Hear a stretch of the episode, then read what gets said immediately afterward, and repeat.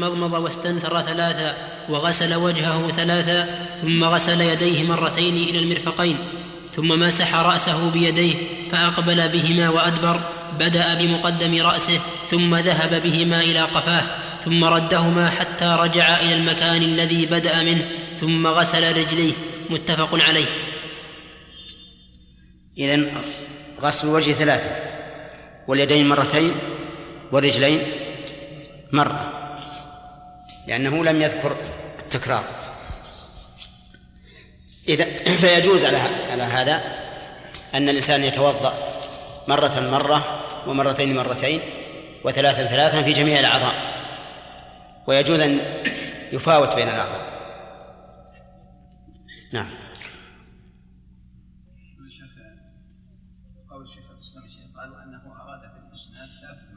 نعم، لأن إذا صار المتن صحيح ما تفرد به. نعم. ولا يزيد على ثلاث، لأن أعرابيا سأل النبي صلى الله عليه وسلم عن الوضوء فأراه ثلاثا ثلاثا ثم قال: هذا الوضوء، فمن زاد على هذا فقد أساء وظلم. رواه أبو داود. نعم. اسمك؟ عليا. الزيادة على الثلاث، وهذا الحديث يدل على أن الزيادة على الثلاث محرمة، لأن النبي صلى الله عليه وسلم وصفها بالإساءة والظلم، وكلاهما وصفان يدلان على تحريم الفعل. نعم. ويكره الإسراف في الماء، لأن النبي صلى الله عليه وسلم مر على سعد وهو يتوضأ فقال: لا تسرف. قال: يا رسول الله، في الماء إسراف؟ قال: نعم، وإن كنت على نهر جار. رواه ابن ماجه.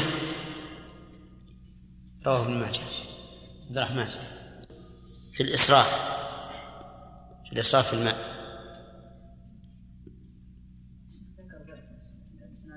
من اللي يقول في الحاشية؟ أي الحديثين. إيه، ولهذا أخذه بعض الناس. نعم. طيب، على كل حال ما يخرج. شو يقول؟ صفحة رقم 85. إيه، وش يقول فيه؟ يعني قصدك إنه إيه؟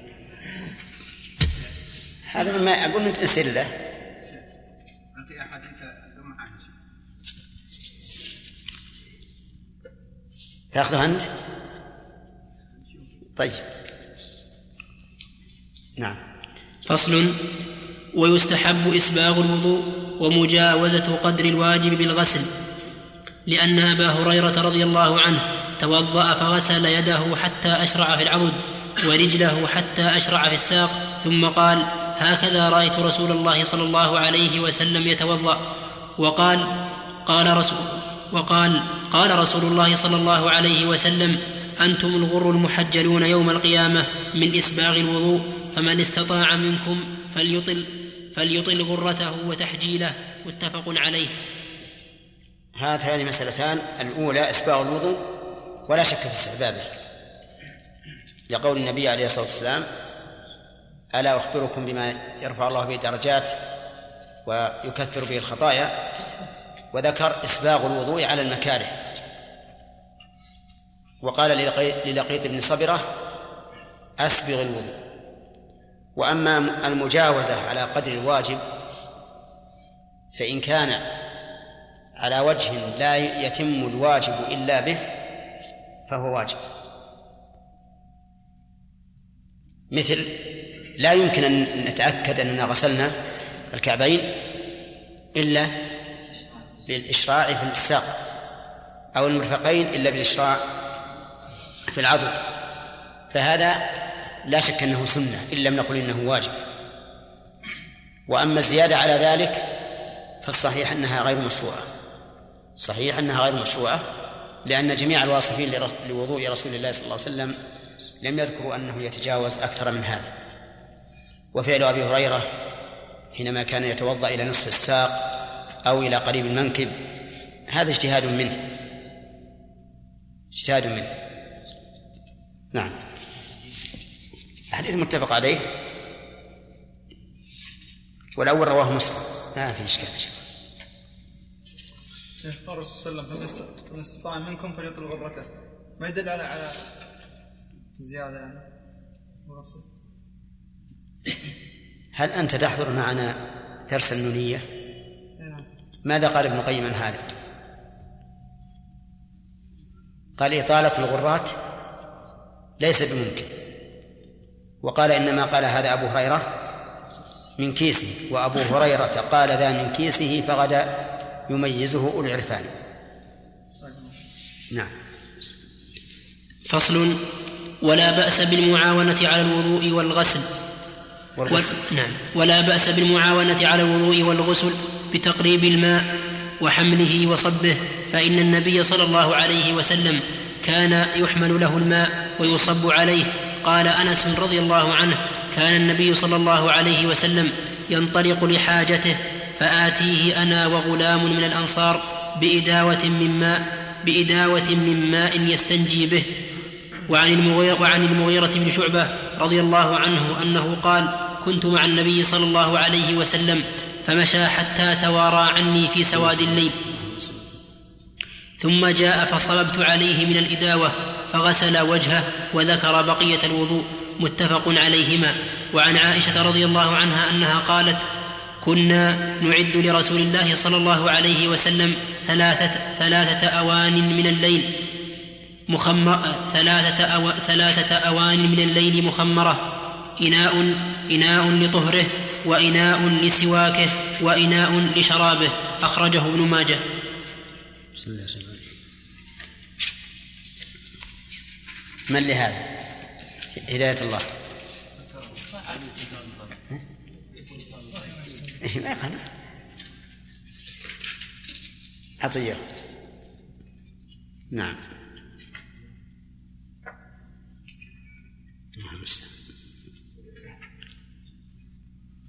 استمر. فصل: وفي تنشيف بلل الغسل والوضوء روايتان، إحداهما يكره، لأن ميمونة رضي الله عنها وصفت غسل النبي صلى الله عليه وسلم، قالت: فأتيته بالمنديل ثم قالت وصفت غسل النبي صلى الله عليه وسلم ثم قالت.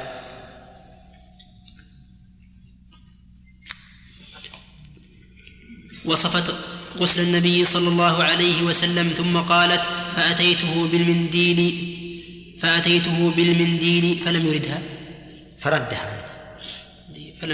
عندكم فلم يردها. وش بعد؟ وجعل ينفض الماء بيده. أنا عندي فردها، حطوها نصف. فردها.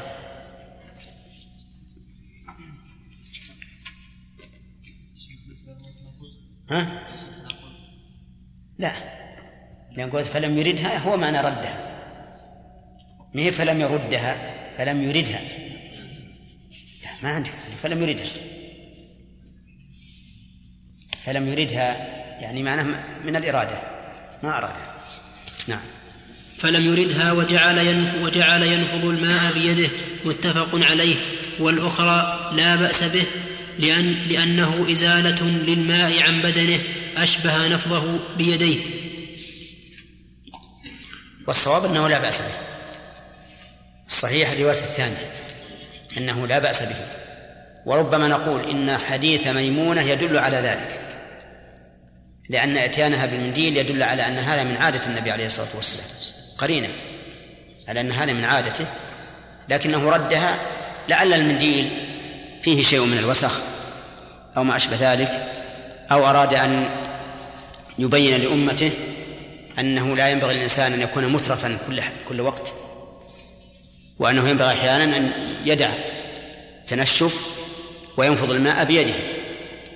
وفي نفض الماء بيده دليل على أنه ليس من الأمور المقصودة أن يبقى أثر الماء على الإنسان، وإذا كان ليس من الأمور المقصودة أن يبقى أثر الماء على الإنسان فسواء أزاله بالمنشفة أو أزاله بيديه. فالصحيح أن تنشيف الأعضاء من الوضوء أو من الغسل لا بأس به. من سبب الفقهاء رحمهم الله مثل المرغينان وابن القدامى هذا كل واحد مرجعنا له حق فقه أبو حنيفة كتب هداية اسمه هداية أورد الأحاديث ضعيفة وابن قدامة كذلك وهم فقهاء يعني علماء. هذا مما يدلنا على أن الأمة يكمل بعضها بعضا. المحدثون يحتاجون إلى الفقهاء في استنباط الأحكام من الأحاديث، ولهذا تجد استنباط الأحكام من الأحاديث عند المحدثين ضعيفا ليس كاستنباط الفقهاء، والفقهاء يحتاجون إلى المحدثين في تصحيح الأحاديث وتمحيصها.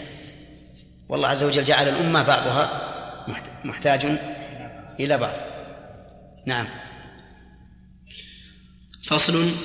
ويستحب أن يقول بعد فراغه من الوضوء: أشهد أن لا إله إلا الله وحده لا شريك له وأشهد أن محمدا عبده ورسوله، لما روى عمر رضي الله عنه عن النبي صلى الله عليه وسلم أنه قال: من توضأ فأحسن وضوءه ثم قال: أشهد أن لا إله إلا الله وحده لا شريك له وأشهد أن محمدا عبده ورسوله، فتح الله له أبواب الجنة 8 يدخل من أيها شاء. رواه مسلم. الحمد لله.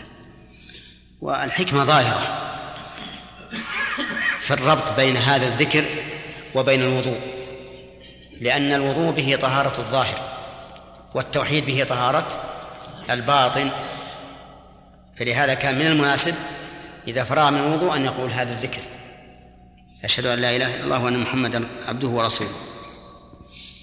وفي رواية الترمذي: اللهم اجعلني من التوابين واجعلني من المتطهرين. نعم. لا، ما هي بصحيح. فصل. والمفروض من ذلك اي نعم. فصل. والمفروض من ذلك بغير خلاف 5: النية وغسل الوجه وغسل اليدين ومسح الرأس وغسل الرجلين. قول بغير خلاف يعني في المذهب لا بين العلماء، وهذه نقطة ينبغي أن نعرفها. النووي في المجموع شرح مهذب يقول كثيرا بغير خلاف، ومراده بين أصحاب الإمام الشافعي رحمه الله. وهذا ابن قدامة هنا يقول بغير خلاف، يريد بغير خلاف في المذهب، لأن هذا الكتاب إنما ألف لبيان الخلاف في المذهب، بخلاف ما لو قال في المغني بغير خلاف، فهنا يراد به بغير خلاف بين العلماء، لأن المغني يذكر خلاف العلماء من غير الحنابلة. هذه نقطة ينبغي الإنسان يتفطن لها. نعم. وإنما قلنا ذلك لأن النية فيها خلاف، فأبو حنيفة لا يرى الشاطئ النية في طهارة الوضوء، يقول لأن هذه عبادة وسيلة للصلاة من شروطها كلبس الثوب، فكما أن الإنسان لو لبس الثوب يستر به عورة ليصلي لا يشترط أن ينوي بلبسه أنه من أجل ستر عورته للصلاة، فكذلك الوضوء. لكن قوله رحمه الله ضعيف، لأن الوضوء عبادة مقصودة، بدليل أن النبي عليه الصلاة والسلام رتب عليها ثوابا جزيلا. ثم إن الإنسان يعني قد يكون من المستحب أن يكون دائما على طهر بخلاف الثوب. نعم. على كل حال المراد بغير خلاف يعني في المذهب النية وغسل الوجه وغسل اليدين ومسح الرأس وغسل الرجلين، يعني على الحلول المعروفة: غسل اليدين المرفقين والرجلين الكعبين. نعم. و5 فيها روايتان: الترتيب والموالاة والمضمضة والاستنشاق والتسمية. والسنن 7: غسل الكفين والمبالغة في المضمضة والاستنشاق وتخليل اللحية وأخذ ماء. طيب. الموالاة فيها روايتان، الترتيب يقول فيه روايتين، وهناك قال حكي عنه أنه ليس بواجب. الترتيب حكي عنه وهذه صيغة تمريض، لكن الآن المؤلف قال فيها روايتان بناء على صحة الحكاية. نعم. وتخليل اللحية وأخذ ماء جديد للأذنين وتخليل الأصابع وغسل الكفين متى؟ في أول الوضوء.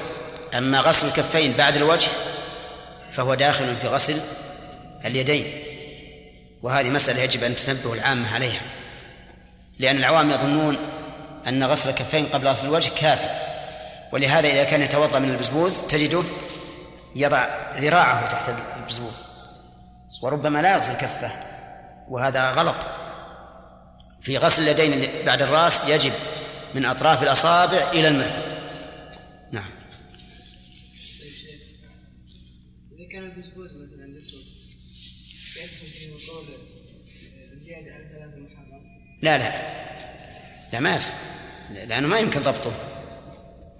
مر يدك هكذا مرتين، انظر إلى يدي يا سائل هكذا، تمره مرتين 3. نعم. ها بدعة مسح الرقبة في الوضوء، بدعة هي من الرأس، لا ما صحيح. نعم. وتخليل الأصابع والبداءة باليمنى والدفعة الثانية والثالثة. مراد بالدفعة يعني الغسل الثاني والثالثة، ولو قال الغسلة لكان أحسن، لأن الدفعة قد يقول قائل إنه يدخل فيها المسح، والمسح لا يكرر، مسح الرأس مرة واحدة من تقول هكذا ثم ترجع بس، وكل الممسوح لا يكرر مسح، فالخف مثلا لا يكرر مسح، الجبيرة لا يكرر مسح، ووجه ذلك أنه خفف فيها في التطهير فخفف التكرار، والتكرار لا يتناسب مع المسح، لأن المسح تطهير مخفف ولا لا؟ هو مخفف الناس؟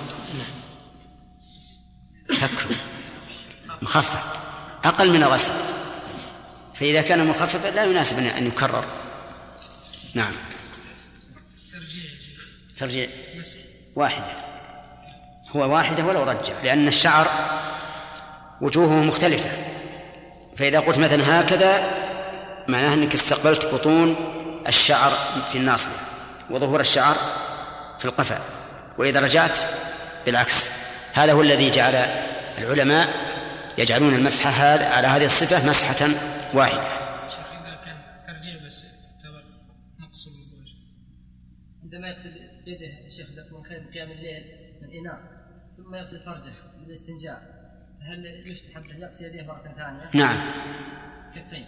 أي نعم، لأن الوضوء إنما يبدأ بعد غسل الفرج، الاستنجاء سابق للوضوء. نعم. باب المسح على الخفين، وهو جائز بغير خلاف لما روى جرير رضي الله عنه أنه قال: رأيت رسول الله صلى الله عليه وسلم بال ثم توضأ ومسح على خفيه، متفق عليه. قال إبراهيم: فكان يعجبهم هذا، لأن إسلام جرير كان بعد نزول المائدة، ولأن الحاجة تدعو إلى لبسه وتلحق المشقة بنزعه، فجاز المسح عليه كالجبائر. استدل المؤلف بحديث وتعليلين: الحديث مسح النبي صلى الله عليه وسلم على خفيه، والثاني والتعليلان دعاء الحاجة إلى ذلك، والتعليل الثاني المشقة في نزعه. ولم يخالف في هذا إلا الرافضة خالفوا في ذلك وقالوا إن الخفين لا تمسحان، وقد خالفوا في تطهير الرجل في 3 أمور: أولا أنها لا تمسح إذا كانت مسورة بالخفين والجوارب، وثانيا بدر، الثاني هذا الأول والثاني أعطني إياه أنت، لأن ذكرناه قبل كم ليلة. ما حضرت؟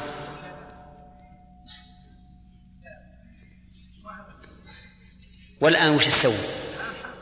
ولكن القلب صحيح؟ ما أنت بتهوج السوء؟ ها؟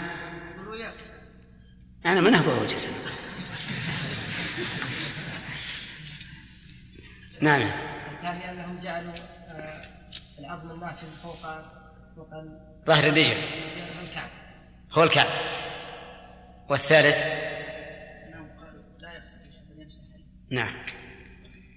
جعلوا فرض الرجل المسح وجعلوا منتهى العظم الناتي في ظهر القدم ومنعوا من المسح على الخفين، مع أن من جملة من روى المسح على الخفين علي بن أبي طالب رضي الله عنه. نعم. ويختص جوازه بالوضوء دون الغسل لما روى صفوان بن عسال رضي الله عنه أنه قال: كان رسول الله صلى الله عليه وسلم يأمرنا إذا كنا مسافرين أو سفر أن لا ننزل سفرا بالألف.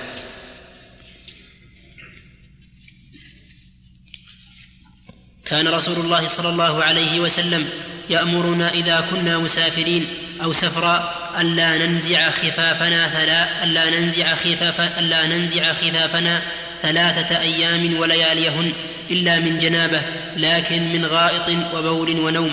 أخرجه الترمذي وقال حديث حسن صحيح. ولأن الغسل سفرا بمعنى مسافرين لأنها اسم جمع، مثل رهط اسم جماعة، صح اسم جمع. الله أكبر. آله وصحبه أجمعين. قال الإمام الموفق أبو محمد رحمه الله تعالى: قال رحمه الله تعالى: باب المسح على الخفين، وهو جائز بغير خلاف لما روى جرير رضي الله عنه قال: رأيت رسول الله صلى الله عليه وسلم بال ثم توضأ ومسح على خفيه. متفق عليه.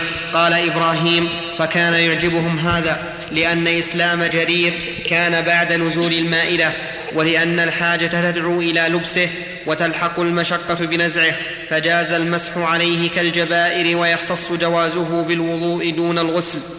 بسم الله الرحمن الرحيم. في شرحنا في الفقه ذكرنا أن المسح على الخفين قد دل عليه القرآن والسنة والمعنى، وقلنا إن قوله تعالى وأرجلكم على قراءة الكسر تشير إلى المسح على الخفين، لأن الله جعل للرجل فرضين غسلا ومسحا، والسنة بيّنت متى يكون المسح ومتى يكون الغسل. وأما السنة فقد تواترت بذلك كما يفيده البيت المنظوم: مما تواتر حديث من كذب ومن بنى لله بيتا واحتسب، ورؤية شفاعة، والحوض، ومسح خفين، وهذه بعض. أعيدها مرة ثانية: وينشدني إياهما من لم يعرفهما من قبل. يقول: مما تواتر حديث من كذب ومن بنى لله بيتا واحتسب، ورؤية شفاعة، والحوض، ومسح خفين، وهذه بعض. يعني فقول مسح خفين جعله من المتواتر. من حفظ؟ نعم. طيب. مما تواتر حديث من كذب ومن بنى لله بيتا واحتسب، ورؤية شفاعة، والحوض، ومسح خفين، وهذه بعض. مما تواتر حديث من كذب ومن بنى لله بيتا واحتسب، ورؤية شفاعة، وحوض، ومسح الخفين، وهذه بعض.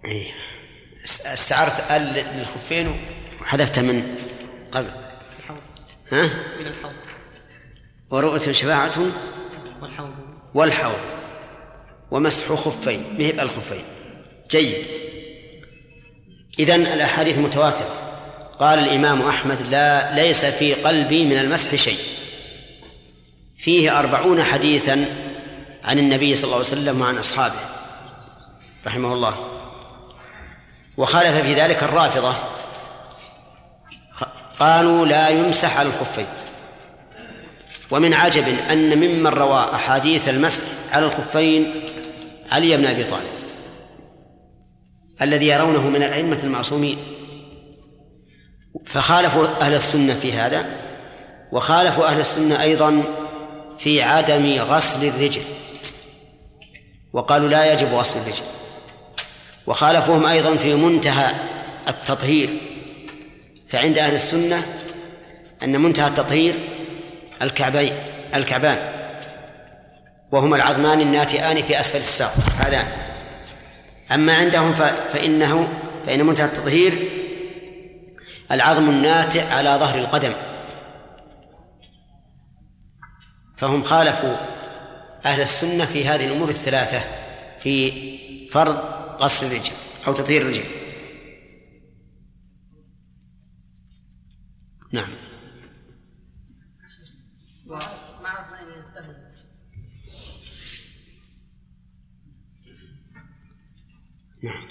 لما روى صفوان بن عسان رضي الله عنه قال: كان رسول الله صلى الله عليه وسلم يأمرنا إذا كنا مسافرين أو سفر ألا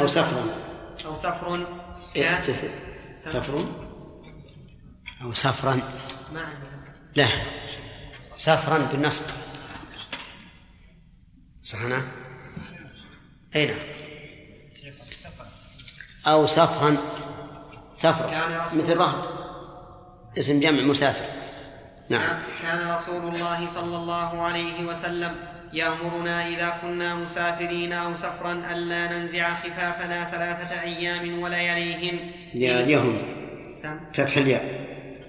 ألا ننزع خفافنا 3 أيام ولياليهن إلا من جنابة، لكن من غائط وبول ونوم. أخرجه الترمذي وقال حديث حسن صحيح. ولأن الغسل يقل فلا هو ياسر معنا، ياسر محميد أظن هو اللي مكون إليه التخريج، ما جاء شيء. محمد أمين بس، وهذا هداية الله. المهم هذا يحتاج إلى تخريج الحديث. نعم محمد شرافي، اكتب محمد شرافي.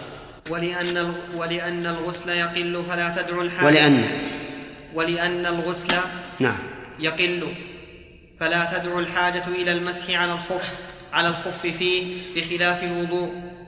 طيب هذا تعليل. إذن الغسل ليس فيه مسح الخفين لحديث إلا من جنابه، ولأنه يقل بالنسبة للحدث الأصغر،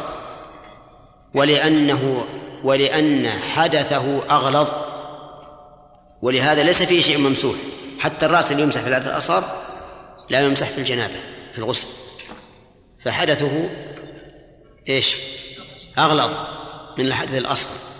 نعم. ولجواز المسح عليه شروط 4: أحدها أن يكون ساترا لمحل الفرض من القدم كله، فإن ظهر منه شيء لم يجز المسح لأن حكم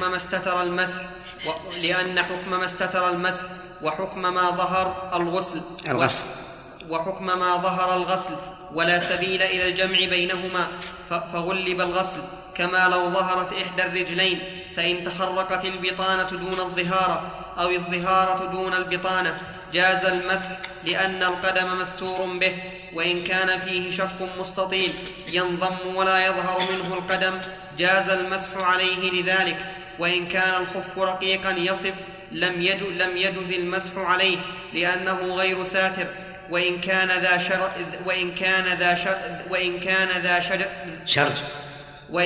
ذا شرج في موضع القدم وكان مشدودا لا يظهر شيء من القدم إذا مشى جاز المسح عليه لأنه كالمخيط. نعم. هذه شروط المسح الخفين. يقول المؤلف رحمه الله إنها 4: الأول أن يكون ساترا لمحل الفرض من القدم كله، ساترا بحيث لا يكون في شقوق ولا يرى من ورائه القدم، وقد اختلف الحنابلة والشافعية في هذه المسألة. فالحنابلة يقولون لا بد أن يكون ساترا بحيث لا يكون فيه شقوق ولا يرى من وراء ولا يرى القدم من ورائه. وقالت الشافعية بل يجوز أن يمسح على ما يرى القدم من ورائه كالزجاج.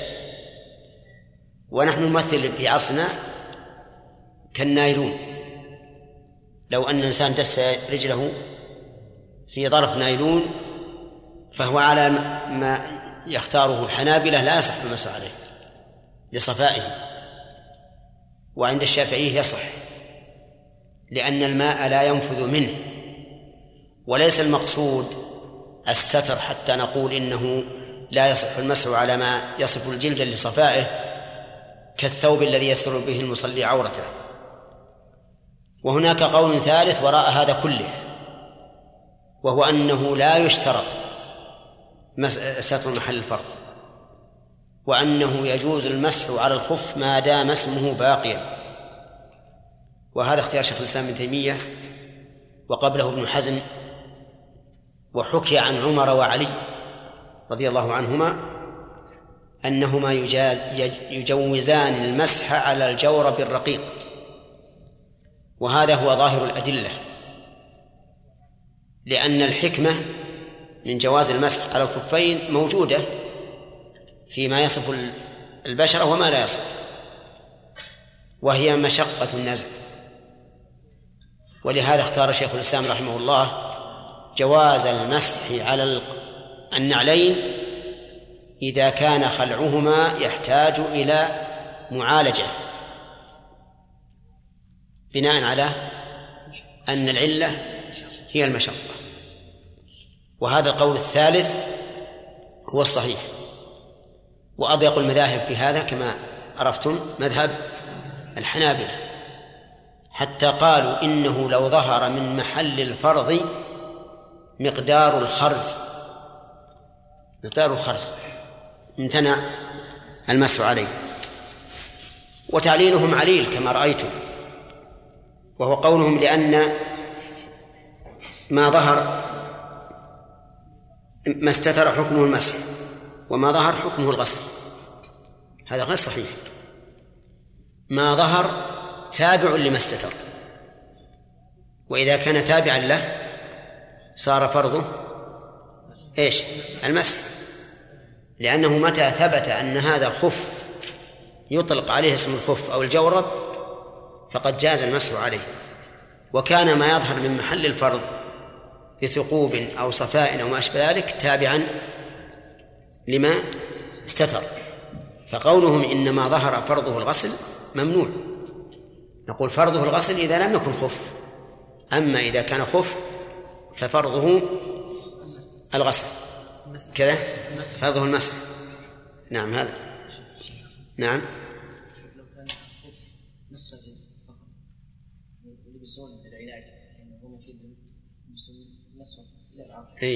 هذا ما أظنه يسمى جوربا، هذا يشبه الشد. إيه؟ لا ما هو لفاف، ما هو بلفافة، يعني كأنه طوق، كأنه طوق، أي مقطوع من الجانبين، هذا طوق ما يعتبر. نعم شيخ قول شيخ الإسلام تيمية لو إنسان لبس نعلين بس يعني يشق خلعهم لكن يستطيع أن يغسل عليه هذا النعلين، هذا يجوز له أن يمسح عليه؟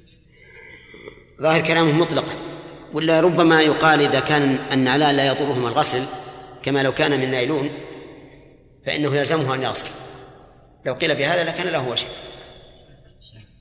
أكثر الفقهاء رحمهم الله يعني يظنون أنه لا يجوز المسح على هذه الجورب زماننا، لأنهم أكثرهم يقولون إذا كان تابعا للمشي، مثلا إذا مشي رجل وما ينقطع، إذا كان مجلدين وينسخنين من الجورب يجوز وإلا فلا، كما قال صاحب الكافي لا يصف يعني قبل الأرض يصف، يعني معناه هذا. ورأيت في فتاوى شيخ الإسلام هو كذلك ما ذكر، يعني إني ما وجدته أي مثلا إنه يجوز المسح الخف المخرق. لا هذه رفيقة يعني على الجوربين رفيقة. أي هو قال لا يشترط ستر محل الفرق. والرقيق الرقيق ذكره أيضا النووي في المجموع شرح المهذب. يمكن المحل آخر. الثاني أن يمكن متابعة المشي فيه، فإن كان يسقط من القدم لسعته أو ثقله لم يجز المسح عليه، لأن الذي تدعو الحاجة إليه هو الذي يمكن متابعة المشي فيه، وسواء في ذلك الجلود والخرق والجوارب، لما روى الجلود واللبد والخرق والجوارب. اللبد إيه نعم حبطها ولا بأس. اللبود الجلود واللبود. اللبود أظهر ما يلبد على الرجل.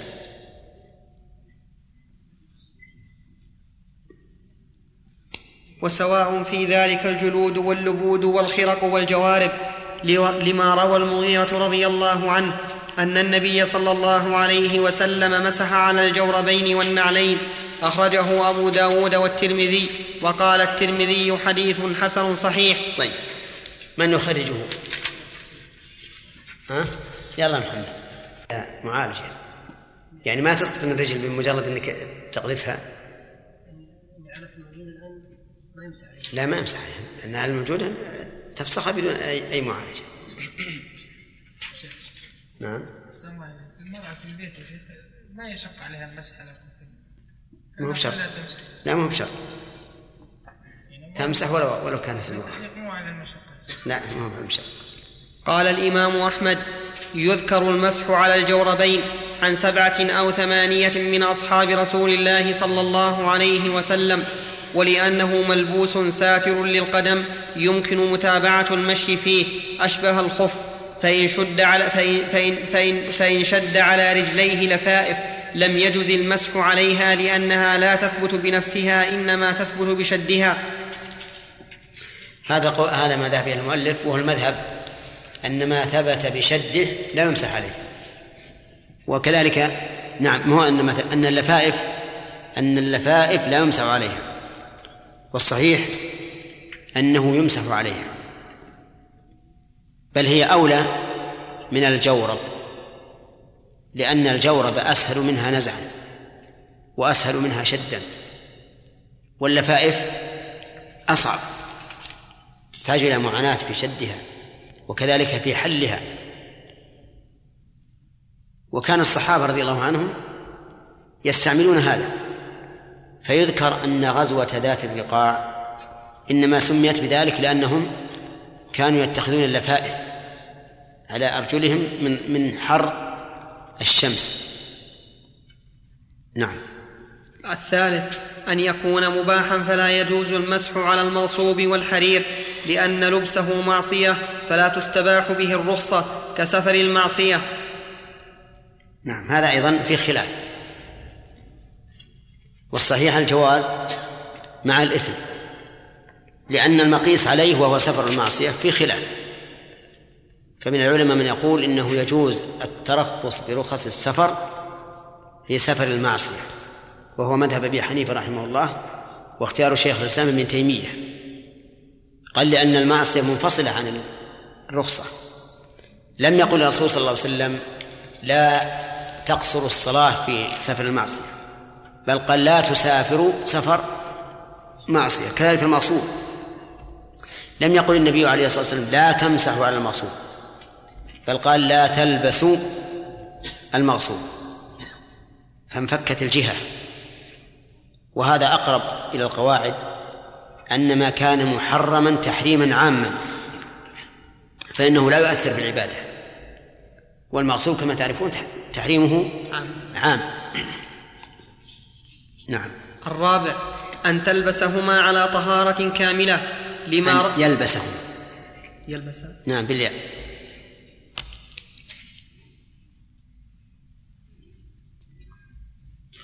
الرابع أن يلبسهما على طهارة كاملة، لما روى المغيرة رضي الله عنه قال: كنت مع النبي صلى الله عليه وسلم في سفر فأهويت لأنزع خفيه، قال: دعهما فإني أدخلتهما طاهرتين، فمسح عليهما.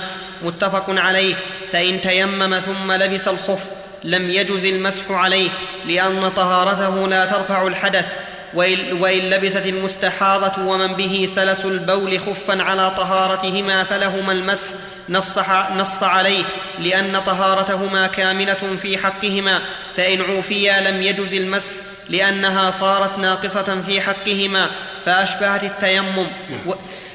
أن يلبسهما على طهارة، يقول مالك طهارة كاملة، وسيتفرع على هذا أنه لو غسل الرجل اليمنى ثم لبسها الجورب ثم غسل اليسرى ثم لبس اليسرى لم يصح المسح، لأنه لبس اليمنى قبل كمال الطهارة، وفيها خلاف.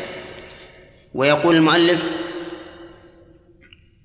فإن تيمم ثم لبس الخف، إذن يحتاج إلى قيد بعد كمال الطهارة بالماء، بعد كمال الطهارة بالماء. فإن تطهر بالتيمم ثم لبس الخف ثم وجد الماء وتوضأ فإنه لا يجوز أن يمسح، لا يجوز أن يمسح على الخف. المؤلف علل هذا رحمه الله بأن التيمم لا يرفع الحدث، وهذا التعليل عليل، لأن الصحيح أن التيمم يرفع الحدث. قال الله تعالى بعد ذكره: ما يريد الله ليجعل عليكم من حرج ولكن يريد ليطهركم. وقال النبي صلى الله عليه وسلم: جعلت لي الأرض مسجدا وطهورا. وقال الصعيد الطيب: وضوء المسلم وإن لم يجد الماء 10 سنين. فهو وضوء رافع للحدث لا شك، لكن العلة الصحيحة أنه إذا لبس الخف على طهارة التيمم لا يجوز المسح عليه. العلة أن طهارة التيمم لا علاقة لها بالقدم، لأن محل التيمم عضوان فقط: الوجه والكفان، فلما لم يكن لها تعلق لم يكن للخف الذي يلبس على هذه الطهارة حكم ما لبس على طهارة الماء الذي يتعلق بالقدم. هذا هو القياس الصحيح. طيب، نعم. بعض أهل العلم استدلوا طاهرتين من النجاسة ما هو على وضوء. نعم. كيف نجيب عليه؟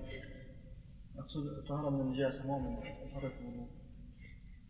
نرد عليهم بأن جاءت حديث أخرى تصرح بذلك. قال: إذا تطهر ثم لبس الخف فليمسح. إذا طهر، وكلمة أدخلتهما طاهرتين يحتمل أدخلت الخفين أو أدخلت القدمين، وقد جاء في بعض الروايات أدخلت القدمين وهما طاهرتان. نعم. وراجع في الحولين الذي ذكرت قال المسلم إذا كان بالطهارة كاملة، وقول الآخر يعني ما يحتاج للطهارة كاملة. لا، القول الآخر فيما إذا غسل الرجل اليمنى ولبس. سأتينا كلام المؤلف. شيخ أحسن الله إليك، من به سلس البول ومستحاضة إذا عوفية، صحيح قول المؤلف إنه لا يجوز مسح عليه؟ كيف؟ المؤلف يقول نعم، من به سلس البول وإن لبس المستحاضة ومن به سلس البول خفا على طهارتهما فلهم المسح، نص عليه، لأن طهارتهما كاملة في حقهما. فإن عوفيا لم يجد المسح، هذا أيضا ضعيف. الصحيح أن المستحاضة ومن به سلس البول إذا لبس خفا ثم عوفيا قبل تمام المدة فلهما المسح، لأن طهارتهما كاملة في حقهما. نعم. وإن غسل إحدى رجليه فأدخلها الخف ثم غسل الأخرى فأدخلها لم يجز المسح، لأنه لبس الأول قبل كمال الطهارة، وعنه يجوز لأنه أحدث بعد كمال الطهارة واللبس، فأشبه ما لو نزع الأول ثم لبسه بعد غسل الأخرى. هذا الطريق على القول بأنه لا صح أن يغسل الرجل اليمنى ثم يغسل الخف. يقول الطريق إلى هذا أنك إذا لبست اليسرى فاخلع اليمنى ثم البسها ثانية فقط. صح؟ واضح؟ كيف هذا يا عبد الله الطرف؟ مثلا يلبس اليمنى يمسح عليها، لا يغسلها ثم يلبس الخف ثم يغسل اليسرى ثم يلبس الخف. يقول مالك لا يصح، لا بد تكمل الطهارة. لكن أقول الطريق إلى التصحيح أنك بعد أن تلبس اليسرى تخلع اليمنى ثم تلبسها على طول، فيكون اللبس الآن بعد كمال الطهارة. بعد كمال الطهارة هنا. ها؟ أقول الطريق إلى هذا أن تخلع اليمنى ثم تلبسها، اخلع ثم البس فقط، لأنك إذا خلعتها ثم لبستها على طهارة كاملة. نعم. الصحيح أنه أنا متوقف في هذا، لكن الاحتياط شيخ الإسلام رحمه الله. نعم، شيخ الإسلام رحمه الله يرى أنه يجوز إذا غسل الرجل اليمنى أن يلبس الخف ثم يغسل اليسرى، وهو رواية عن أحمد. لكن أقول الاحتياط أن لا يلبس اليمنى إلا إذا غسل الرجل اليسرى، هذا الحاط. وإن تطهر ولبس خفيه فأحدث قبل بلوغ الرجل قدم الخف لم يجز المسح، لأن الرجل حصلت في مقرها وهو محدث فأشبه من بدأ اللبس محدثا. واضح. وإن لبس خفا على طهارة ثم لبس فوقه آخر أو جرموقا قبل أن يحدث جاز المسح على الفوقاني، سواء كان التحتاني صحيحا أو مخرقا، لأنه خف صحيح يمكن متابعة المشي فيه، لبسه على طهارة كاملة أشبه المنفرد. وإن لبس الثاني بعد الحدث لم يجز المسح. قول مالك رحمه الله لبس على خف آخر أو جرموقا.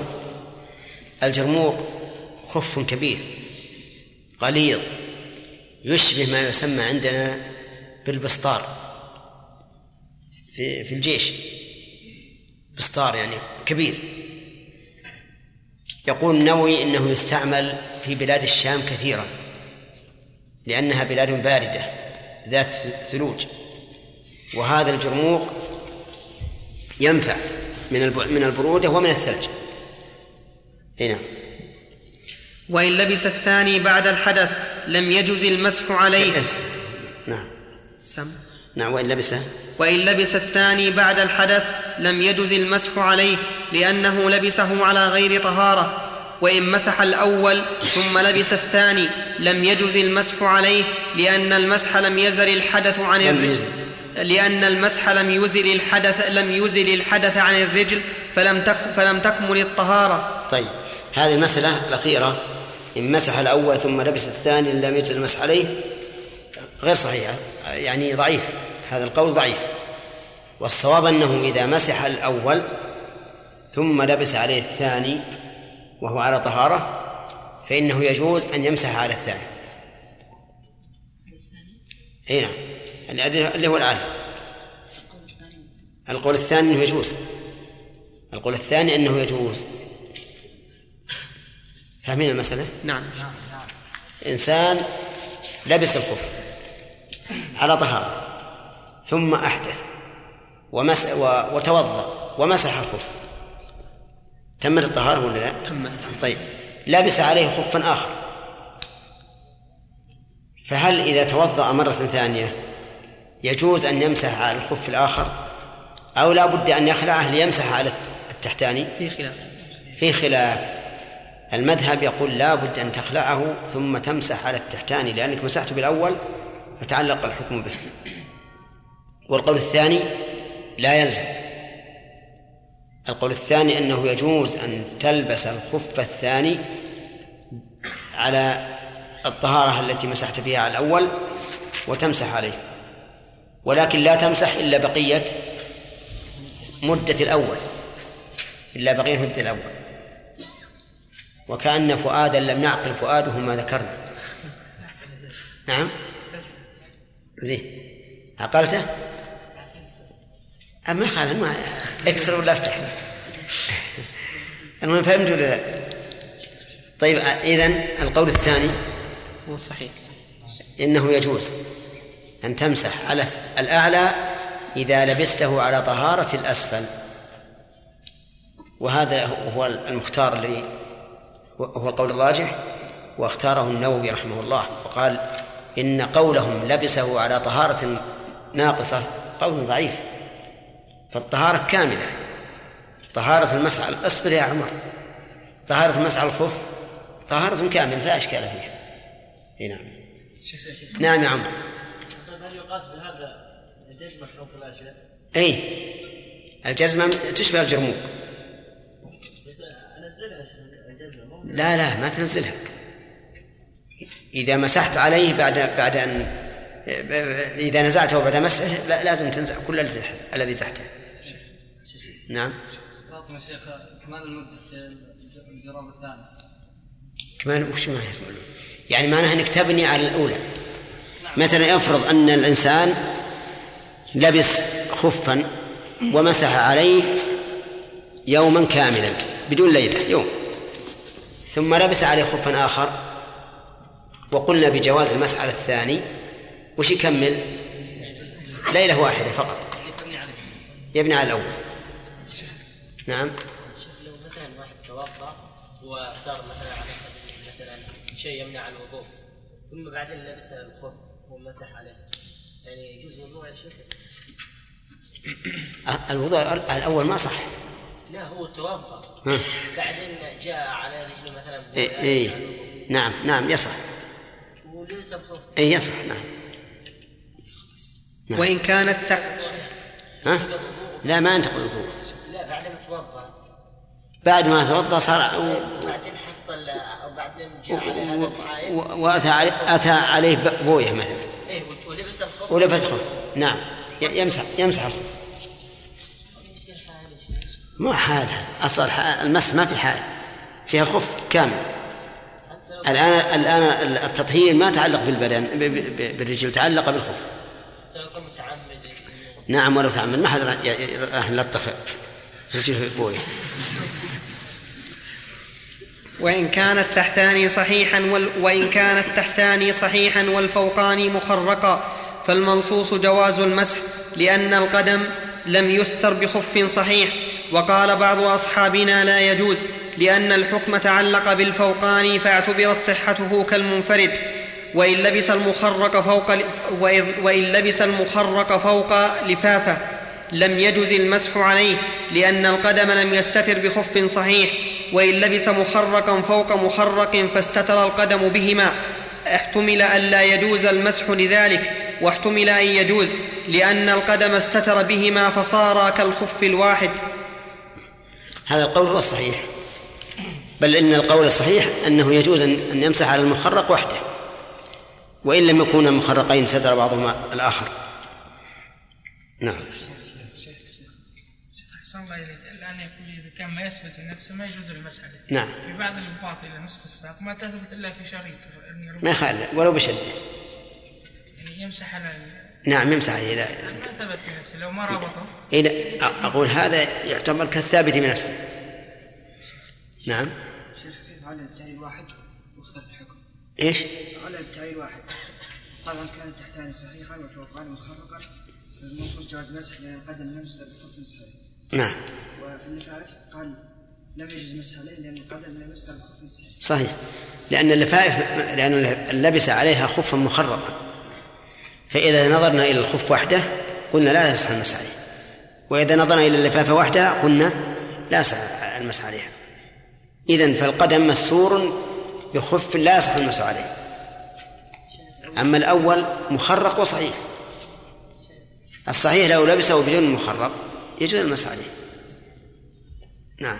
سلامه. اللي لا يجوز المسح عليه الثاني إذا منه لبس الجورب ثم أحدث قبل أن يمسح على الأول. أي نعم. هذا ما يمكن يمسح عليه لأنه لبسه على غير طهارة. فصل. ويتوقت المسح بيوم وليلة للمقيم وثلاثة أيام ولا يليهن للمسافر، لما روى عوف بن مالك أن رسول الله صلى الله عليه وسلم أمر بالمسح على الخفين في غزوة تبوك 3 أيام ولياليهن للمسافر ويوما وليلة للمقيم. قال الإمام أحمد: هذا أجود حديث في المسح على الخفين، لأنه في غزوة تبوك آخر غزاة غزاها النبي صلى الله عليه وسلم، وهو آخر فعله. وسفر المعصية.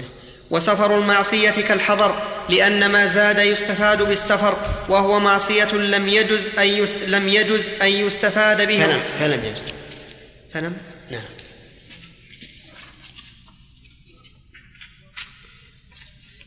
وهو معصية فلم يجز أن يستفاد به الرخصة، ويعتبر ابتداء المدة من حين الحدث بعد اللبس في إحدى الروايتين، لأنها عبادة مؤقتة فاعتبر أول وقتها من حين جواز فعلها كالصلاة، والأخرى من حين المسح، لأن النبي صلى الله عليه وسلم أمر بالمسح 3 أيام فاقتضى أن تكون ال3 كلها يمسح فيها. نعم. وهذا هو الصحيح. الصحيح أنه من حين المسح بعد الحدث، ابتداء المدة من حين المسح بعد الحدث. وعلى هذا فلو أن الإنسان لبس الخف على طهارة لصلاة الفجر ثم أحدث الساعة 10 ولم يتوضأ ثم توضأ لصلاة الظهر الساعة 12 ومسح، فهل ابتداء المدة من الساعة 10 أو من 12؟ على القول الراجح من 12، وعلى القول المرجوح من 10 أي من الحدث. ويرى بعض العلماء بقول شاذ أن ابتداء المدة من المسح من اللبس، أن ابتداء المدة من اللبس. فالأقوال إذن 3: من اللبس، من الحدث بعد اللبس، من المسح بعد الحدث، وهذا الأخير هو الصحيح. أما لو مسح تجديدا فلم أرى من تكلم به، ولكن ظاهر كلامهم أن المسح تجديدا لا يعتبر، وأنه لا تبتدئ المدة من المسح تجديدا، وإنما تعتبر من المسح عن حدث. نعم.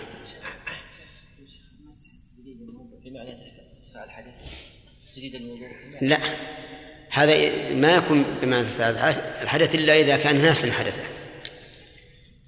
أما لو كان يعلم ونوى التجديد قالوا لا يرتفع الحدث لأنه متلاعب. لا، هم يقولون مثل الماء لو توضأ بماء تجديد. نعم. هذا الماء يعني لا صحة، يكون طاهر ليس. إيه. في معنى. لا، هي طاهر مسنونة. الطهارة المسنونة لو استعمل فيها الماء ما يسبب الطهورية. لا، ما يسبب الطهورية. مثل تغسيل التجديد. إيه، ما يسبب الطهورية، إنما يسبب الطهورية لو استعمل في طهارة واجبة. لكن هم لما أنه أورد عليهم لما قالوا الطهارة ارتفاع الحدث بالطيب، أليس التجديد المسنون يقال له طهارة؟ قالوا نعم، لكن هذا بمعنى ارتفاع الحدث. نعم. إذا لبس شخص سوار شراب مع سوار معيش شراب يعني سيما متصل من القدم إلى حقه، يصير كشراب يعني سوار متصل مع يلبسه على طهارة. أي ما بالشك، هذه أولى من الذي إلى الكعب أو نحوه. شيخ نزع الخوف ثم يرجع إلى القدم مرة أخرى دون أن يحدث، يجوز أن يمسح عليه؟ إذا كان لم يمسحه فلا بأس، إذا كان يمسحه لا ما يصلح. ما يعينه إلا بعد وضوء. القاعدة عندهم أنه متى مسح الخف فإنه إذا أزيل بعد ذلك ما عاد يمسح عليه، لكنهم اختلفوا هل تنتقض الطهارة أو لا. لكن يا شيخ تنتقض الطهارة ولا ما تنتقض؟ إذا لو رجعت هو على طهارة، هو على طهارة صحيح، لكن طهارة إيش؟ طهارة مسح. إيه لكن طهارة مسح، لأن لو قلنا بهذا القول وهو ما قال به أحد، لكن لو فرضنا أن قلنا بهذا القول لازم أن لا يكون هناك وقت، يعني كل واحد يقدر يقول أبا أخلع وبلبس على طهارة وأبتدي المدة من جديد. يا شيخ المدة تكون من الغسل؟ نعم، من المسح الأول. ما قال بها أحد، لو قال بها أحد لكان له وجه. لكن نحن قلنا يا شيخ حنا قلنا لكن ما قال غيرنا. نحن قلنا إنها لا تنتقض الطهارة وقاله غيرنا، لكن ما أحد من هؤلاء الذين قالوا إن الطهارة ما تنتقض ما قالوا إنه يجوز أن يعيده ويمسح عليه. تعبنا ما لقينا أحد قال بهذا القول، ولا كان وجيه. ولو كان مسح تجديد يا شيخ؟ لا، إذا كان مسح تجديد معناه أن الحدث الأول ما ارتفع، يعني ما انتقض، معناه أنه لم ينتقض. إيه يخرج ما في شك، لأن حتى المسح تجديد لو فرض أن الرجل ما مسح، خلع وهو على طهارة الأولى قبل المسح ثم ردها فلا بأس. نعم. وإن أحدث في الحضر ثم سافر قبل المسح أتم مسح مسافر، لأنه بدأ العبادة في السفر. وإن مسح في الحضر ثم سافر أو مسح في السفر ثم أقام أتم مسح مقيم، لأنها عبادة يختلف حكمها بالحضر والسفر. فإذا وجد أحد طرفيها في الحضر، فإذا وجد أحد طرفيها في الحضر غلب حكم الحضر كالصلاة. وإن مسح المسافر أكثر من يوم وليلة. هذه المسألة فيها خلاف. إذا مسح مقيما ثم سافر، فالإمام أحمد رحمه الله كان يرى أنه يتم مسح مقيم، ثم رجع عن هذا القول وقال يتم مسح مسافر، وهو الصحيح، لأن حكم المسح لم ينتهي بعد، فإذا سافر أتم مسح مسافر. هذا إذا كان قد مسح في الحضر. أما إذا أحدث ثم سافر قبل المسح فيمسح مسافر. وكذلك لو لبس الخف ثم سافر قبل أن يحدث وقبل أن يمسح فمسافر. إذن فالمسألة لا ثلاث حالات: إذا لبس خفا وهو مقيم ثم سافر قبل الحدث أتم مسح مسافر، أحدث ثم سافر قبل المسح مسافر حتى على المذهب، مسح أحدث ومسح ثم سافر ففيه خلاف. المذهب أنه يتم مسح مقيم، والثاني يتم مسح مسافر وهو الصحيح. مسح في حال الإقامة. نعم. نحن قلنا في السفر إذا صلى وجبت عليه الصلاة التامة، صلى الظهر نعم. مسافر يصليها 4 لأنها وجبت عليه التامة. لا الصحيح ما يصليها 4، يعني لو سافر بعد دخول الوقت قبل أن يصلي الصحيح يصلي ركعتين. لو فسدت هذه الصلاة، لو فسد صلاة السفر يصليها ركعتين، هذا هو الصحيح. نعم. سافر ومسح على خفيه بعد يومين وليلة، يعني بقي عنده يومان وجاء. اصبر بيجيك كلام المؤلف.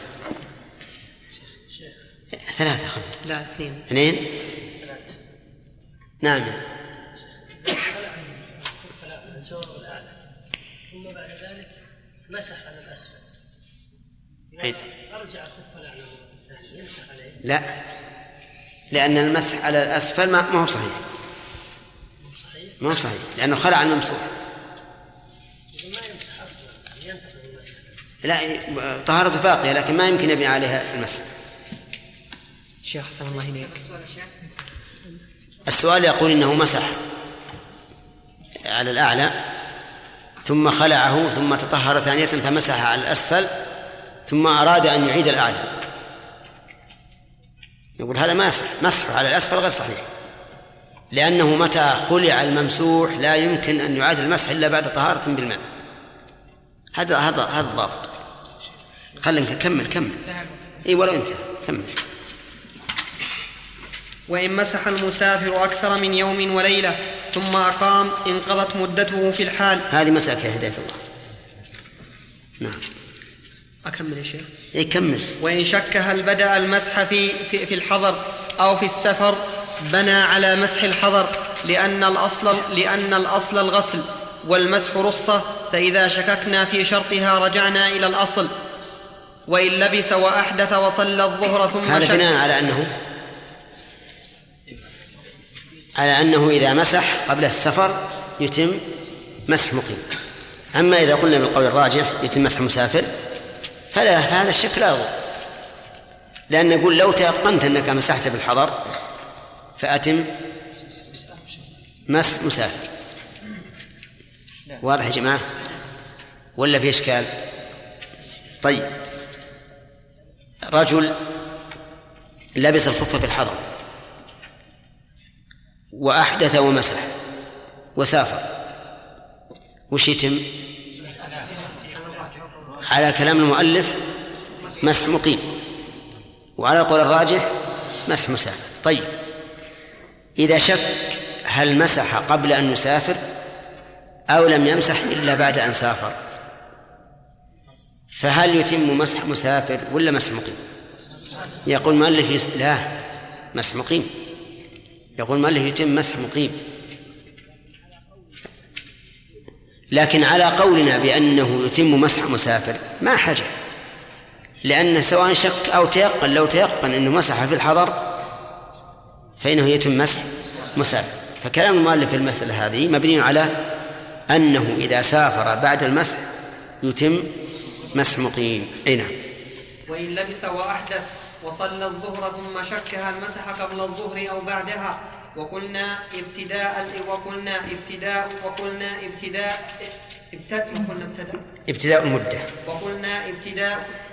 المدة. ها؟ لا، ابتداء المدة. ها؟ ابتداء المدة عندي. وقلنا ابتداء المدة من حين المسح. بنى الأمر في المسح على أنه قبل الظهر، وفي الصلاة على أنه مسح بعدها، لأن الأصل بقاء الصلاة في ذمته ووجوب غسل الرجل، فرددنا كل واحد منهما إلى أصله.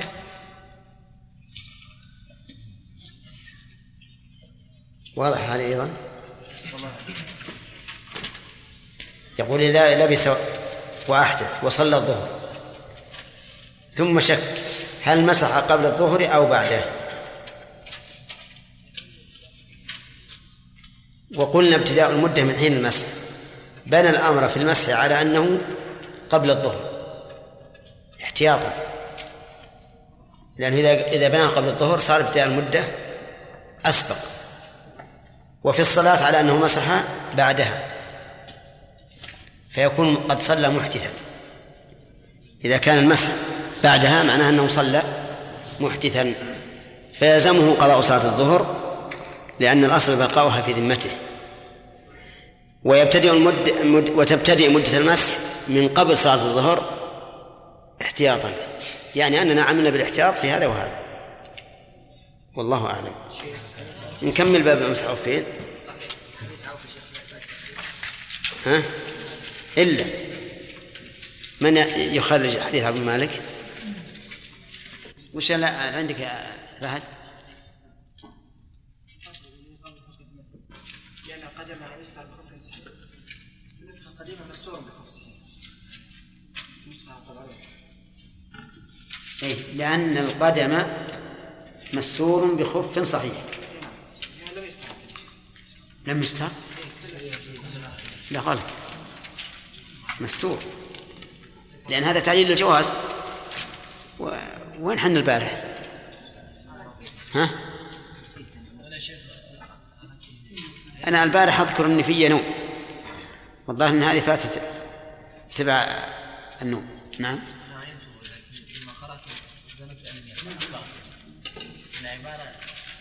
التعليم ما يناسب الحكم. المهم صحوها جزاكم الله خير، لأن الخف مستور، لأن القدم مستور بخف صحيح. عندي صفحة 15.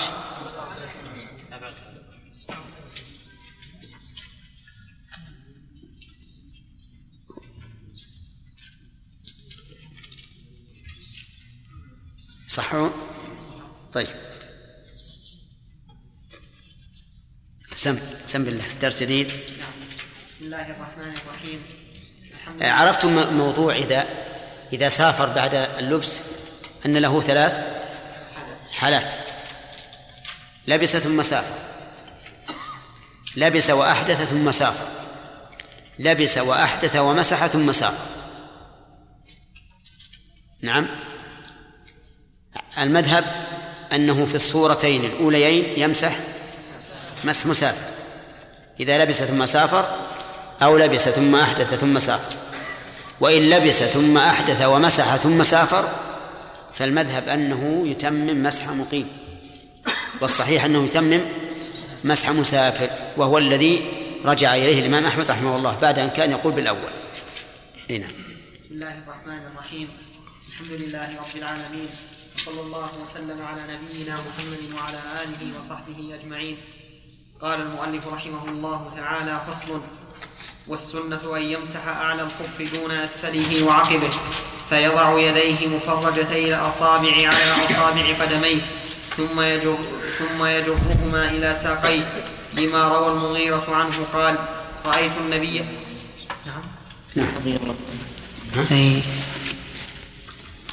رضي الله. أنا ما عندي رضي الله عنه، أنا عندي عنه بس. لما روى المغيرة رضي الله عنه قال: رأيت النبي صلى الله عليه وسلم يمسح على الخفين على ظاهرهما. حديث حسن صحيح.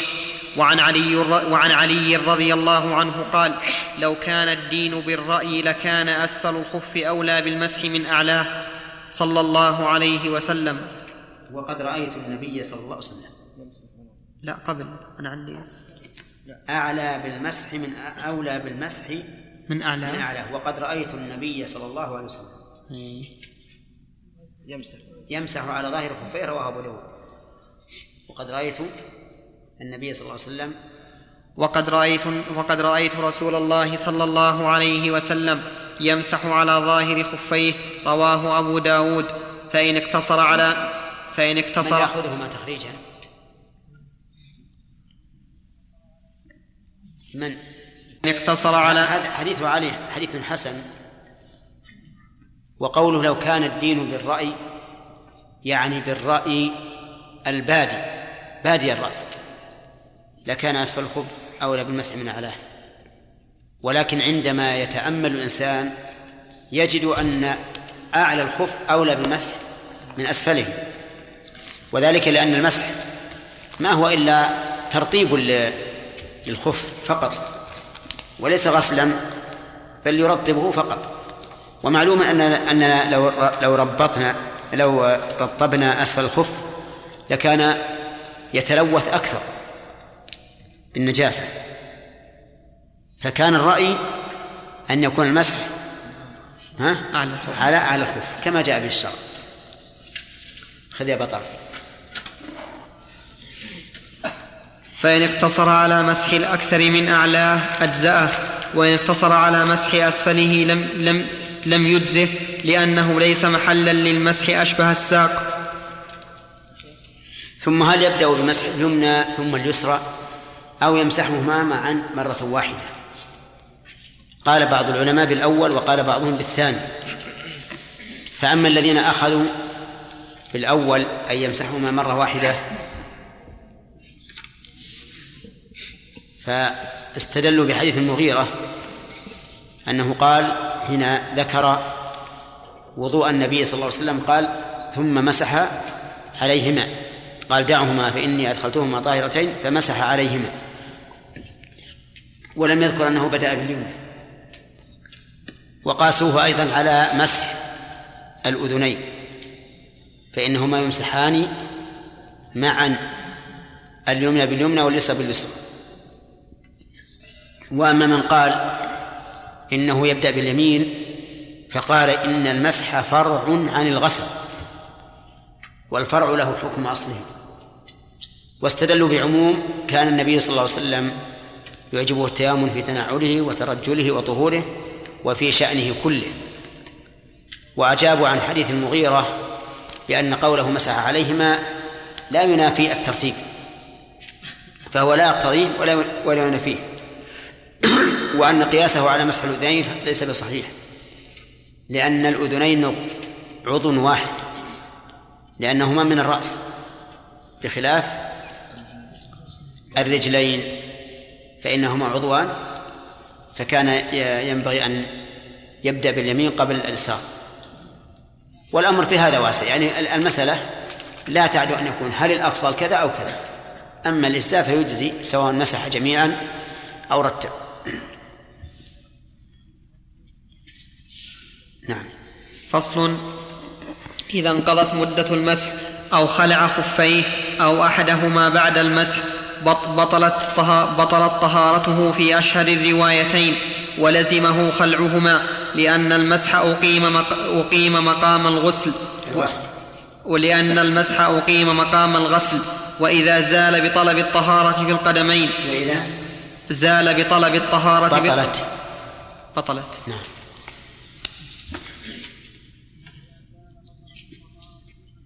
وإذا زال بطلت الطهارة في القدمين، فتبطل في جميعها لكونها لا تتبعض.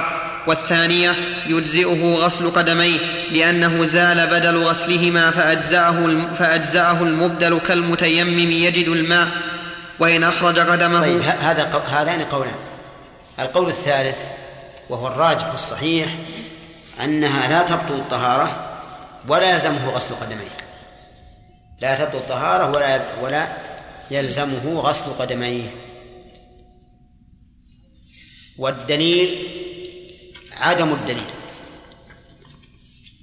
دليل عدم الدليل، وذلك لأنه لما توضأ ومسح خفيه ثبتت طهارته بمقتضى الدليل الشرعي، وما ثبت بمقتضى الدليل الشرعي لا يرتفع إلا بدليل شرعي، لأن نقول من ادعى أن الوضوء بطل أين الدليل على بطلانه وقد صح بمقتضى الدليل؟ فإذا لم يوجد دليل على البطلان فالأصل بقاء الطهارة، الأصل بقاء الطهارة. وأما قولهم إنه زال الممسوح فيقال الحدث وصف وليس عينا، وصف يقوم بالبدن بسبب وجود الناقض للوضوء، هذا الوصف ارتفع أو لا؟ ارتفع وصار البدن الآن طاهرا، صار البدن طاهرا، فإذا كان طاهرا فإنه يبقى على طهارته.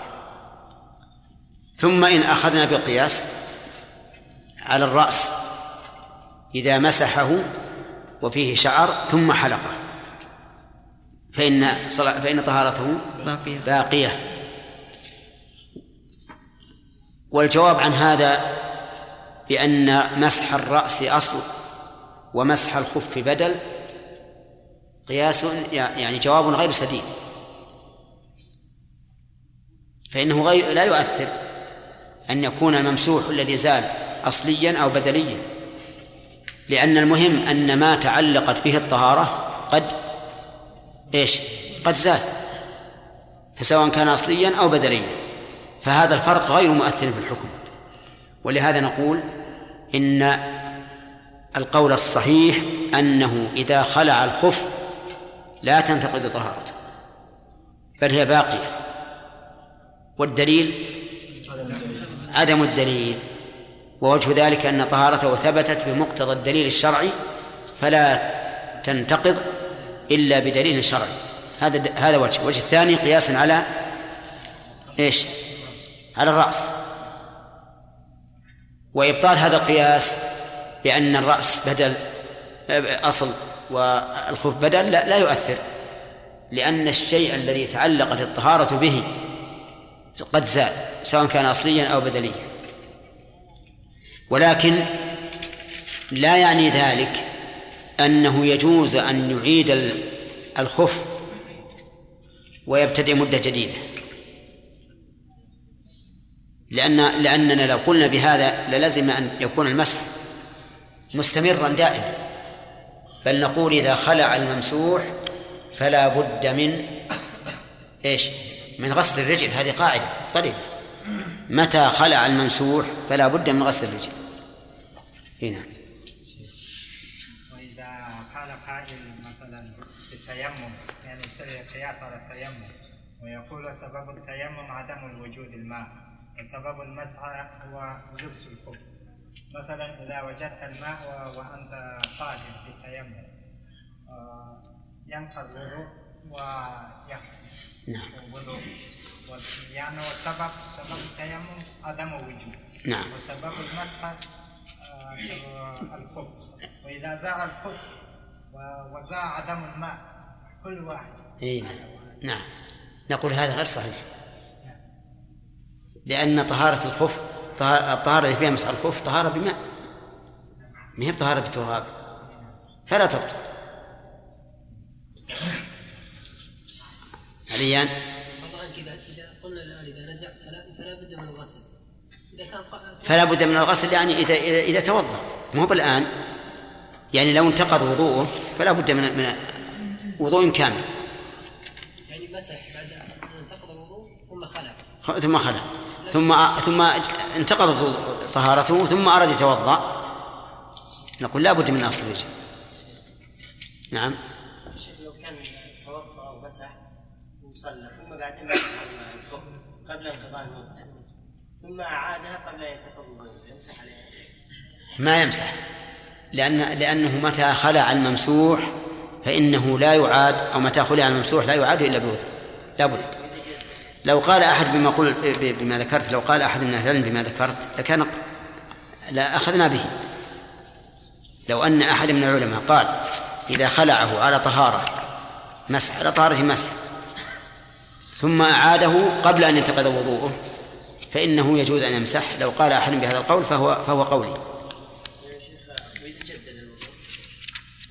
لا إذا جدد الوضوء ما هو عن حدث، ما في بأس أنه إذا مسحه على طهارة تجديد ثم خلع ثم أعاده وهو على طهارته أنه لا بأس. نعم. وإن أخرج قدمه إلى ساق الخف بطل المسح، لأن استباحة المسح تعلقت باستقرارهما فبطلت بزواله كاللبس. وإن مسح لأن استباحة المسح تعلقت باستقرارهما فبطلت باستقراره. نعم استقرارها استقرار القدم يعني أي نعم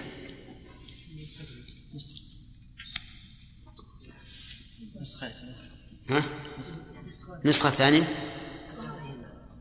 لا أقول حتى نسخة أي ما عندي حتى نسخة ما في، لأن يستقيم التذكير.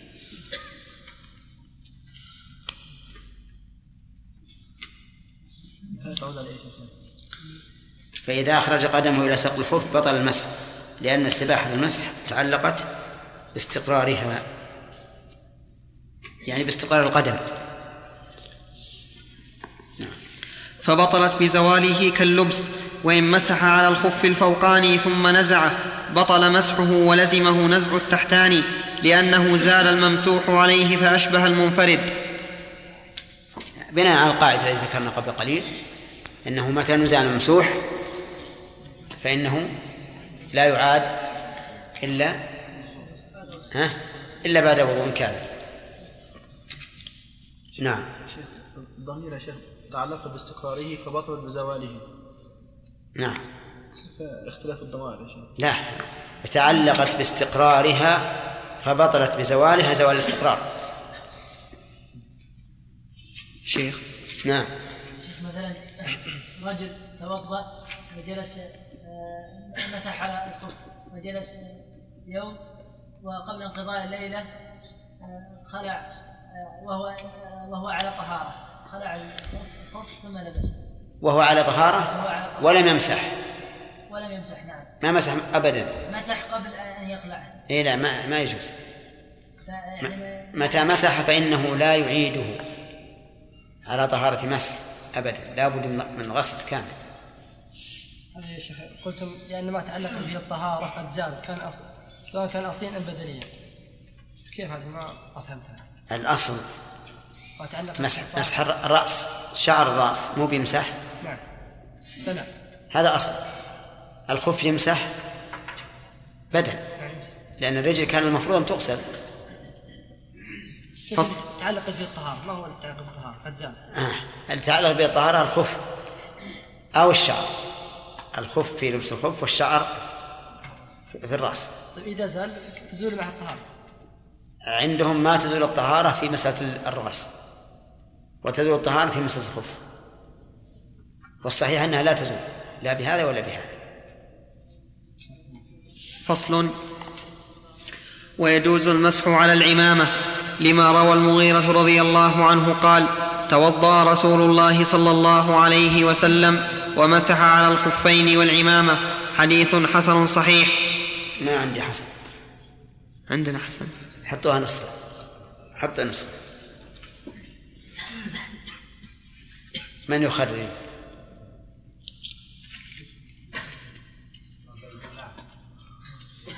عبيد الله.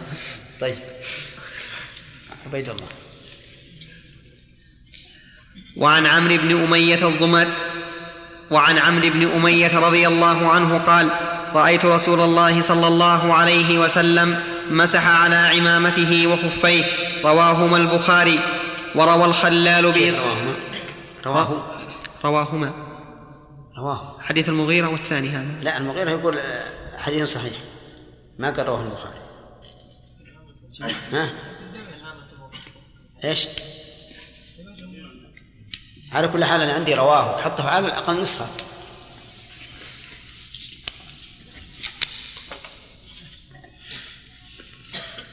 وذاك ينظر هل رواه البخاري أو لا.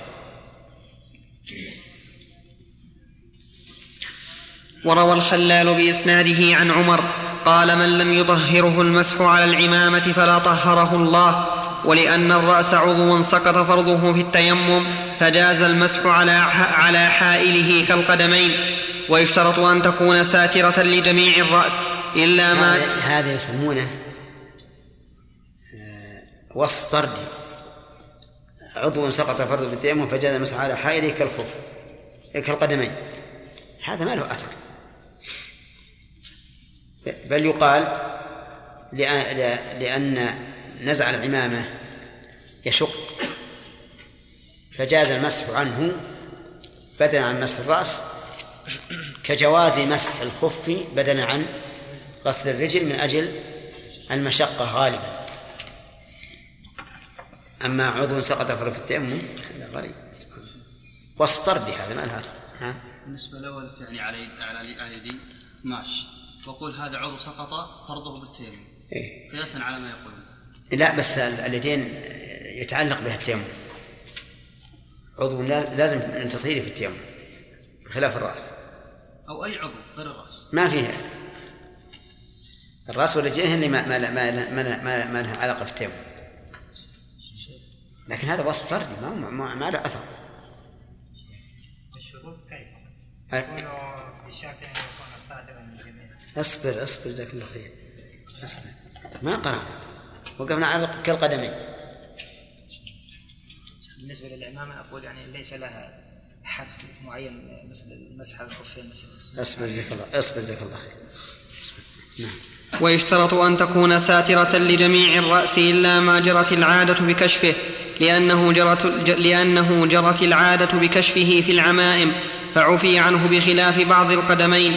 ويشترط أن تكون لها ذؤابة. هذا تعليل لقوله الاستثناء أو للمستثنى إلا ما جرت العادة.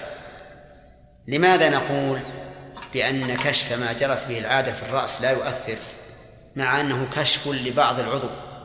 وقلنا في الخفين لا بد أن تستر إيش جميع الرأس بدون استثناء، جميع القدم بدون استثناء. يقول السبب في ذلك لأن العمامة جرت العادة بكشف شيء من الرأس، فعفي عنه. نعم. فعفي عنه بخلاف بعض القدمين. ويشترط أن تكون بعض القدم نصف بعض القدم.